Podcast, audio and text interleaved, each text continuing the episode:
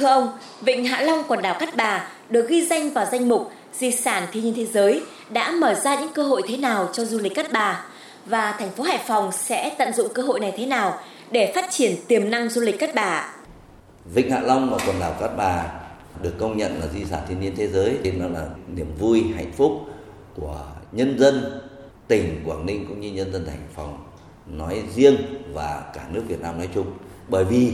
đây là năm thứ 8 Việt Nam mới có một cái di sản được UNESCO công nhận là di sản thiên nhiên thế giới. Và cũng là di sản đầu tiên mà chúng ta quản lý liên tỉnh. Vinh dự rồi, thì cái trách nhiệm là từ đó thì chúng ta phải bảo tồn và phát huy tốt cái giá trị của di sản thiên nhiên thế giới Vịnh Hạ Long quần đảo Cát Bà này. Và chúng ta cũng phải tập trung đầu tư kết cấu hạ tầng, đầu tư nguồn lực về con người, rồi các cơ sở để lưu trú như là nhà hàng, khách sạn và đảm bảo tốt về an ninh trật tự, về môi trường, về giao thông, về y tế. Bởi vì khi được công nhận thì cái lượng khách đến với Hải Phòng sẽ rất đông. Muốn giữ được hình ảnh của di sản,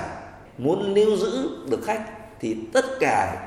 vấn đề như tôi vừa nêu là chúng ta đều phải có sự đầu tư làm tốt hơn và phối hợp giữa Quảng Ninh và Hải Phòng để làm sao mà người ta đến với Hải Phòng và Quảng Ninh thì người ta còn quay lại những lần sau.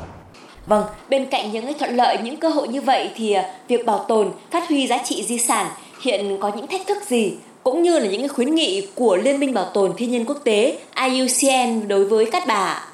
Khi mà chúng ta đã được công nhận là di sản thiên nhiên thế giới thì cũng có những cái thách thức. Đối với UNESCO thì họ luôn mong muốn là cái di sản đó được bảo vệ, bảo tồn nó cao hơn cái tính khai thác. Việc đầu tư xây dựng các công trình thì chúng ta phải thực hiện theo quy hoạch, theo công ước của di sản và chúng ta phải tạo ra được những cái công trình xanh thân thiện với môi trường tính bền vững để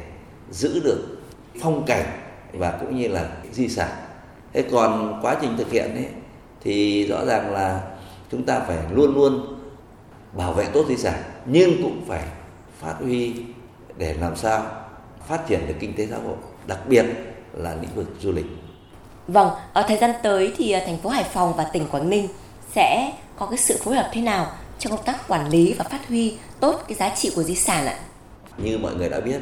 đối với Vịnh Hạ Long đã được UNESCO hai lần công nhận là di sản thiên nhiên thế giới theo tiêu chí 7 và tiêu chí 8. Đối với quần đảo Cát Bà cũng có vẻ đẹp theo tiêu chí 7 và tiêu chí 8, nhưng chúng ta lại có cái đa dạng sinh học và rất nhiều con động vật quý hiếm. Nhưng mà trong thời gian vừa qua ấy, thì chúng ta chưa được công nhận nên là cái thí dụ như là thu phí và lệ phí rồi công tác quản lý, có sự phối hợp rồi nhưng mà chưa tốt, chưa cao. Thì trong thời gian tới này, chúng tôi cũng đã báo cáo với ban thường vụ thành ủy sẽ chỉ đạo tập trung một số việc sau. Thứ nhất là chúng ta phải xem xét, báo cáo với hội đồng nhân dân thành phố để nâng cái mức thu phí và lệ phí của quần đảo Cát Bà bằng với Vịnh Hạ Long. Như vậy nó mới xứng tầm và chúng ta mới có cái nguồn kinh phí để duy trì bảo tồn và phát huy giá trị của di sản. Thứ hai là chúng ta phải chỉ đạo, tăng cường hơn nữa công tác bảo vệ môi trường giữa hai địa phương. Thứ ba là công tác đảm bảo an ninh trật tự cho tất cả du khách trong nước và quốc tế đến với hai địa phương. Tiếp tục phòng chống cháy nổ, an toàn giao thông và phòng chống dịch bệnh nói tóm lại là có sự phối hợp quản lý chặt chẽ giữa hai địa phương để làm sao mà du khách trong nước và quốc tế đến với Hải Phòng là thực sự thế là an toàn và hạnh phúc. À vâng, xin trân trọng cảm ơn ông ạ.